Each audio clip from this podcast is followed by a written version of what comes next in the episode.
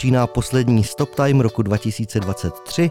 V těchto podcastech jsme se v uplynulých měsících věnovali nejrůznějším aktuálním i zajímavým otázkám, kterými žila a žije Univerzita Karlova, a našimi hosty byly pravidelně členky a členové jejího současného vedení, včetně rektorky profesorky Mileny Králíčkové.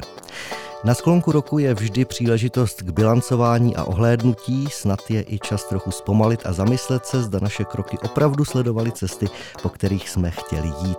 Platí to pro jednotlivce, platí to jistě i pro instituce. V dnešním Stop-timeu budeme tedy bilancovat uplynulý rok, byť půjde jen o výběr některých z mnoha dalších významných událostí či započatých trendů. Ostatně zcela kompletní přehled jistě nedokáže poskytnout ani výroční zpráva Univerzity Karlovy. Je jasné, že hostem dnešního vydání je úřadující rektorka profesorka Milena Králíčková. Dobrý den. Dobrý den vám i posluchačům. Od mikrofonu přeje příjemný poslech Luboš Veverka.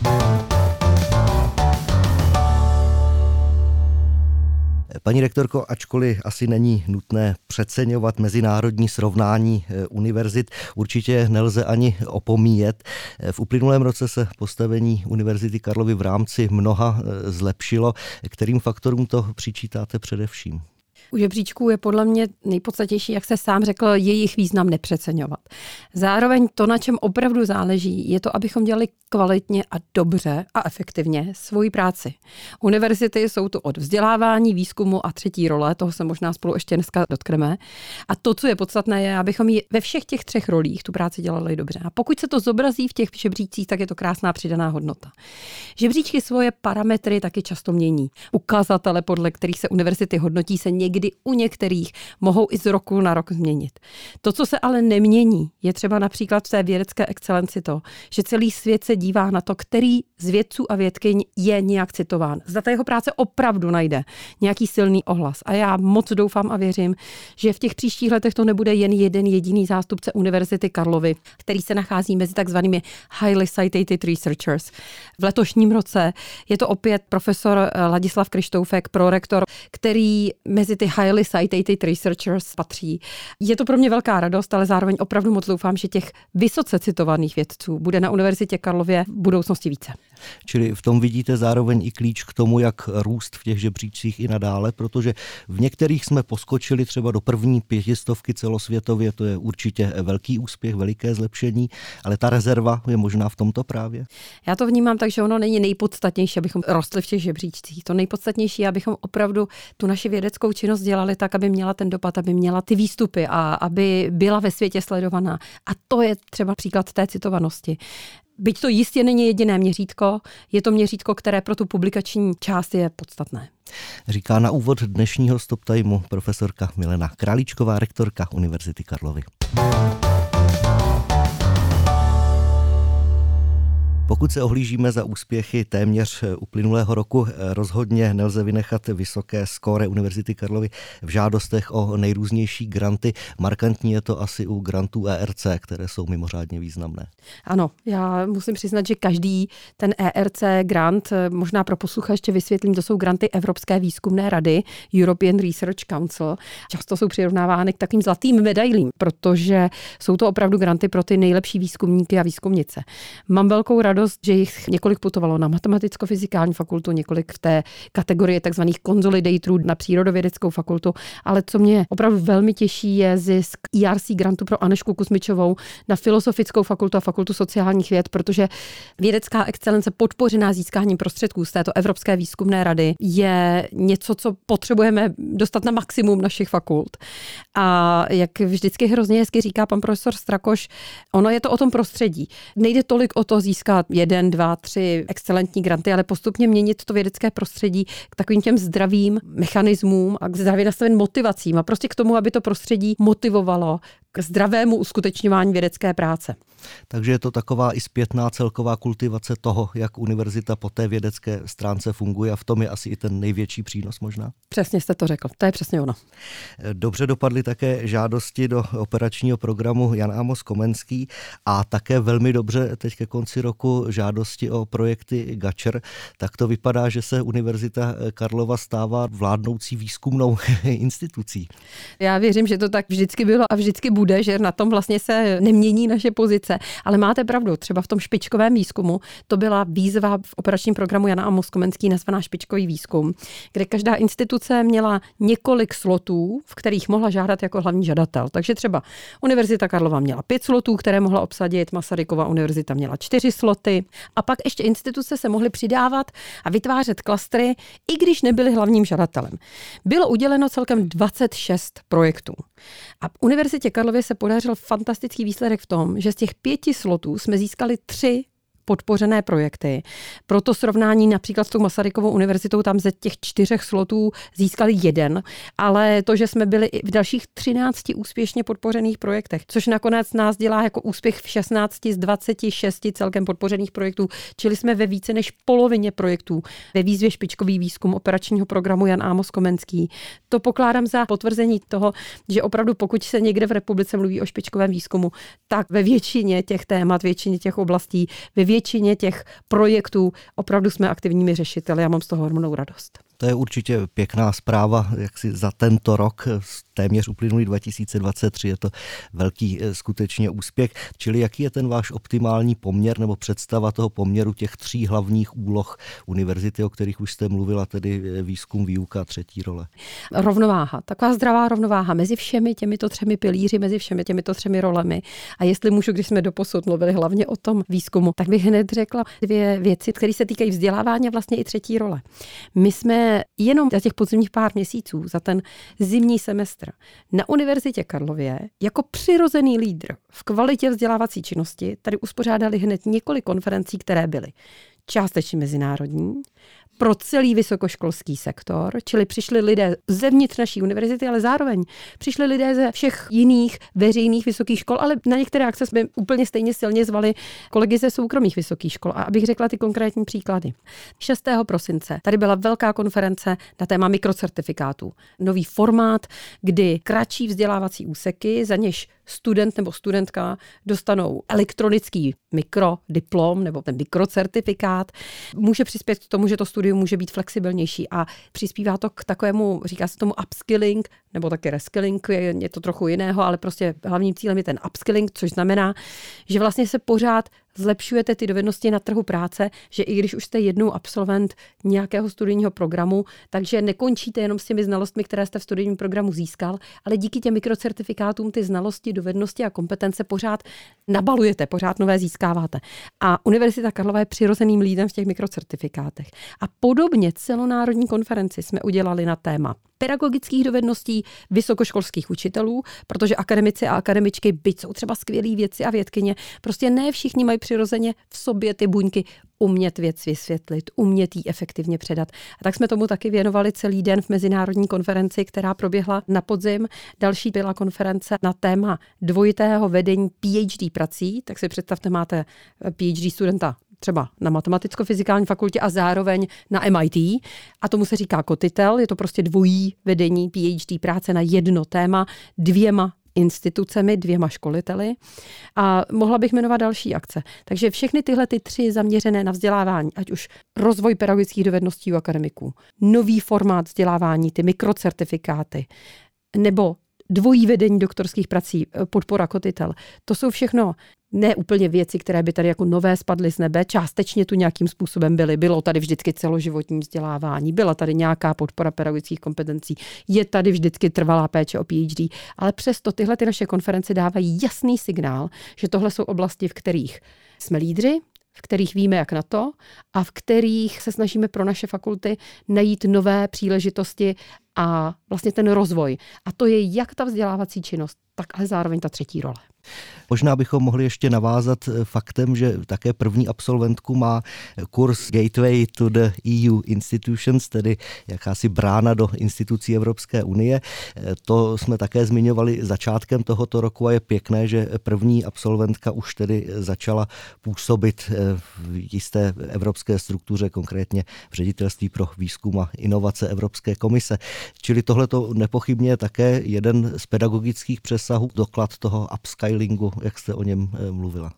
Ano, určitě. Ten náš kurz Gateway to E U, což je vlastně kurz pro kolegy a kolegyně, studenty, studentky, ale klidně i někoho zvenčí, prostě třeba pracovníky ministerstev, který jim pomůže připravit se na, teď to řeknu trochu v uvozovkách, přijímací zkoušky pro orgány a instituce Evropské unie.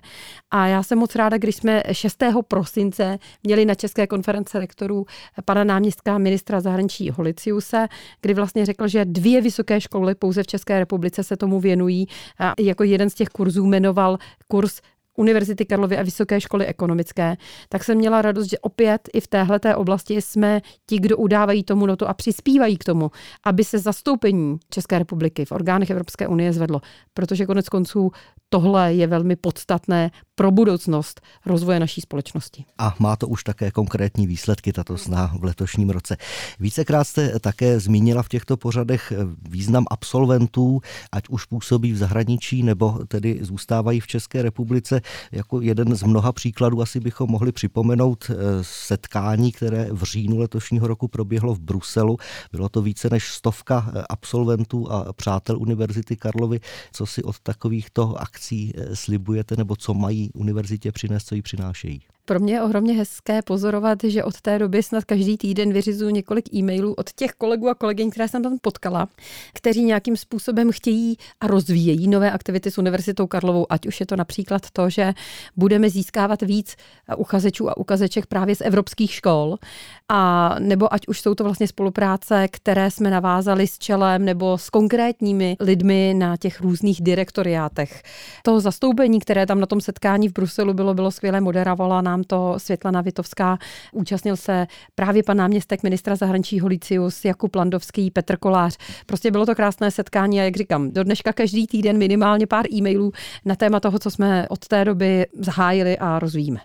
To setkávání a otevírání se světu se určitě promítá i do těch oficiálnějších spoluprací nebo institucionálních spoluprací, abych byl přesnější. To je například skupina four E U plus, ve které tedy univerzita působí, myslím si, velice aktivně.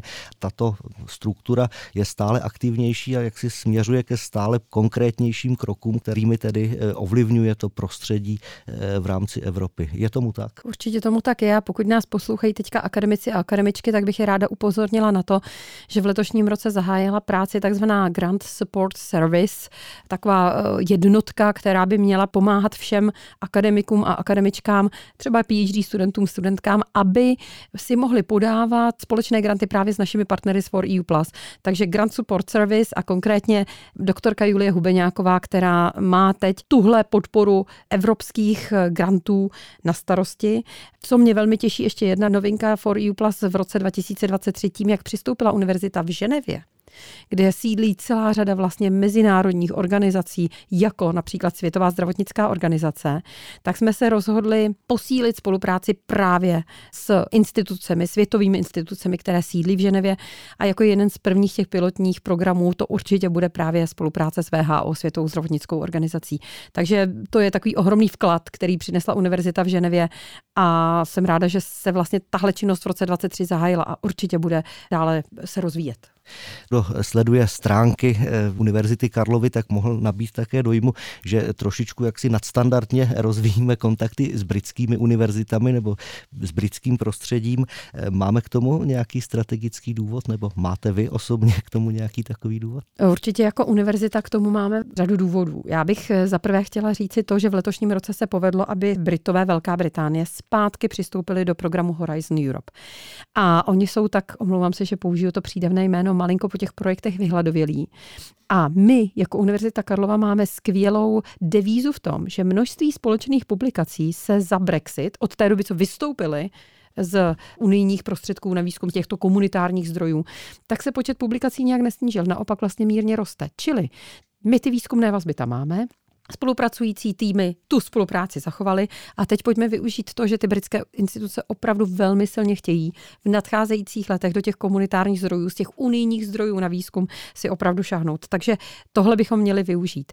Já jsem moc ráda, že my nejenom, že samozřejmě jsme tu měli asi jedenáct britských vysokých škol od univerzity v Sussexu a mnoha dalších, které třeba nepatří úplně do té nejvyšší vědecko-výzkumné ligy ve Velké Británii, ale kromě těchto máme spolupráci i s těmi opravdu nejlepšími. A za tu návštěvu rektorky Oxfordské univerzity, vice chancellorky Oxfordské univerzity Irene Tracy, za tu jsem moc ráda, protože jsem přesvědčená, že na ní v příštím roce navážou další konkrétní kroky a výměny a spolupráce. A samozřejmě nesmíme zapomenout i na spolupráci na zcela opačnou světovou stranu. Připomenout, že jaksi podpora Univerzity Karlovy ukrajinským institucím, ukrajinským univerzitám trvá a také se stále dále rozvíjí. Není to tedy podpora jenom deklaratorní, ale i faktická. To bychom měli pravděpodobně připomenout a možná v návaznosti na to i založení dobrovolnického centra Univerzity Karlovy. Je to tak, máme tu teď momentálně podporovaných dvě stě čtyřicet devět ukrajinských studentů a téměř dvacet akademiků a akademiček. To je ta naše pomoc tady zde v České republice. Kromě toho máme ty čtyři univerzity, s kterými jako univerzita k univerzitě spolupracujeme v rámci toho Eastern Partnership University Cluster. Minimálně s tou Dniperskou univerzitou budeme i příští rok podávat projekt, který bude podpořen prostředky z Ministerstva zahraničních věcí. Takže tam opravdu směrem k pomoci Ukrajině mám radost, že se na univerzitě tolik děje. A to vámi zmíněné dobrovolnické centrum. Tam byla Ukrajina taky částečnou motivací, ale dobrovolnické centrum tu jistě je a bude i pro celou řadu dalších oblastí, kde se naši studenti a studentky přirozeně chtějí stát těmi, kdo pomáhají. A jenom bohužel ani v době covidu, ani pak na začátku té ukrajinské krize jsme ještě to centrum, které by jim v té pomoci bylo organizační opornou rukou, neměli. Ale to, že naši studenti jsou vždycky, ať už to bylo na začátku té ukrajinské války, nebo ať už to bylo při covidu, tak jsou to vždycky ti, nebo mnohdy jsou to ti, kteří tu pomocnou ruku podávají a za to jim patří určitě velký dík. A na závěr této části poněkud osobnější otázku dovolte. Časopis Forbes vás zařadil mezi nejvlivnější ženy České republiky. Byla jste také zvolena v tomto roce předsedkyní České konference rektorů. To jsou jistě úspěchy i pro vás osobně. Jak je prožíváte? Já když se ohlédnu za touhle stránkou letošního roku, tak mám třeba ohromnou radost, že vlastně předsedkyní České konference rektorů jsem se stala prvního srpna.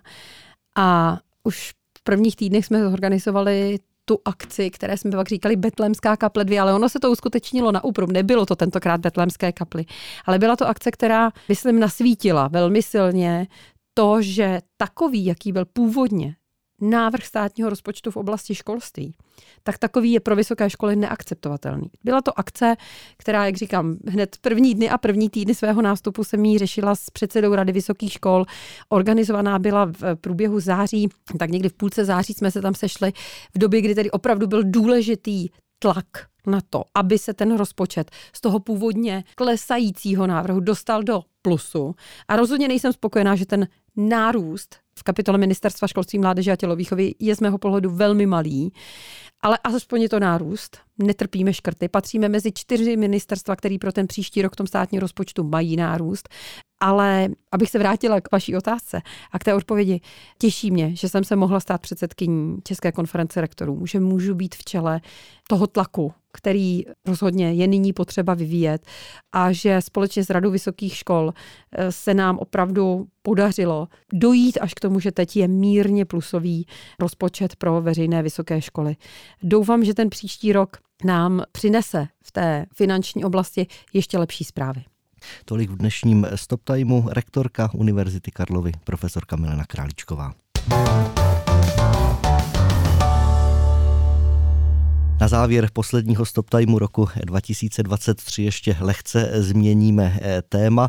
Myslím si, že velkou změnou, neopominutelnou v tomto roce byl nástup umělé inteligence, byť ty metody už tady trvají možná i desetiletí, tak takový ten masivní nárůst a masivní nasazení a i propagace těchto metod v uplynulém roce určitě něco přinesou a určitě něco přinesou i do školství a vzdělávání. Já si myslím, že Univerzita Karlova na to už reaguje iniciativou, která má tyto otázky nějakým způsobem analyzovat. Jak široká v záměru vlastně tato iniciativa je, koho má oslovit a půjde například až třeba ke středním školám? No určitě ano, my bychom se chtěli umělé inteligenci věnovat z pohledu její aplikace nejenom na naše vysokoškolské studenty nebo vysokoškolské pedagogy, akademiky a akademičky, ale ta doporučení by měla směřovat právě i do té úrovně regionálního školství pro studenty a studentky, ale zároveň i pro vyučující. Ono to je pro Univerzitu Karlovu vlastně přirozené, protože my jsme v letošním roce, bych řekla, se nově nadechli v iniciativě nebo v platformě Vzdělávání dvacet jedna, která právě má za cíl hovořit a řešit výzvy v celém vzdělávacím systému. Novým předsedou Vzdělávání dvacet jedna je pan profesor Arnošt Veselý z Fakulty sociálních věd a velmi dobře mu sekunduje paní docentka Straková z Pedagogické fakulty, kdy si Vzdělávání dvacet jedna právě vytklo několik cílů, které by chtělo v roce dvacet čtyři uskutečnit a rozhodně se neomezujeme jenom na vzdělávání v tom terciálním sektoru, tedy na Univerzitě Karlově a dalších vysokých školách. Tak doufejme, že ta doporučení, závěry a nastavení celkového klimatu pro tuto oblast bude potom celkově společensky přínosné a že se podaří zabránit nějakým extrémním výkyvům, nebo každá technologie je pouze technologie a záleží na tom, jak je využita konkrétními lidmi. Paní rektorko, událo se toho v letošním roce, v roce dva tisíce dvacet tři opravdu hodně. Určitě nemůžeme jmenovat, jak už jsem i v úvodu naznačil, všechny úspěchy, kterých Univerzita Karlova dosáhla. Můžeme připomenout například Institut Ombudsmanky Univerzity Karlovy nebo nový vizuální propagační styl. To vše už jenom takto taxativně. O mnoha věcech jsme ostatně v těchto pořadech hovořili detailněji už v předchozích vydáních. Samozřejmě nelze připomenout všechny pedagogy, studenty, kteří získali nějaká významná ocenění, a to nejenom v odborné oblasti, ale třeba i ve sportu a v takových těch hraničních, řekněme, disciplínách, které jsou například typicky v té třetí roli univerzity. Přesto bych prosil na závěr tohoto dílu o nějaké vánoční a novoroční přání právě pro všechny ty, kteří Univerzitě Karlově něco přinesli svou vlastní činností, kteří k ní obecně mají blízko a kteří jí nepochybně přejí samé úspěchy do příštího roku. Ano, já bych určitě moc chtěla popřát, aby svátky mohli všichni prožít ve štěstí, míru, aby svátky mohly být opravdu šťastné a veselé. A do nového roku všem, celé naší akademické rodině Univerzity Karlovy, bych chtěla moc popřát především zdraví pro ně i pro všechny jejich blízké. To, abychom mohli žít a fungovat v míru, abychom všichni mohli cítit a vracet lásku, no a abychom mohli cítit štěstí a spokojenost. Samozřejmě nejde jinak, než popřát univerzitě a všem z té naší akademické rodiny i mnoho úspěchů. A já bych chtěla moc říct, že byť ten uplynulý rok byl pro mnohé náročný, tak mám ohromnou radost, když pozoruji, že v řadě oblastí je to ale zároveň rok, kde jsme dosáhli velkých úspěchů. A že to, že se třeba po té finanční stránce jedná opravdu o boj a nutnost tlaku, neznamená, že bychom nerostli. To je pro mě velkou radostí. Univerzita je úspěšná a to mi dělá velkou radost. Věřím, že jsme to doložili našimi předchozími slovy. Určitě letošní rok založil dobré podmínky pro existenci a úspěšnou existenci v tom roce následujícím. Tolik je v dnešním Stop-timeu rektorka Univerzity Karlovy profesorka Milena Králíčková. Paní rektorko, také já si vám dovolím popřát spokojené svátky a věřím, že v následujícím roce dva tisíce dvacet čtyři dosáhne celá univerzita při nejmenším stejně dobrých výsledků jako v tom roce letošním. Děkuji a naslyšenou. Já moc děkuji a zároveň si dovolím být větší optimistou než vy. Pevně věřím, že Univerzitě Karlově se bude dařit, takže bude růst, prosperovat a ten progres, že ucítíme všichni, my členové té naší akademické rodiny. Všem pevné zdraví a vše nejlepší do celého nového roku. Děkuji. Od mikrofonu se loučí Luboš Veverka. Někdy příště naslyšenou.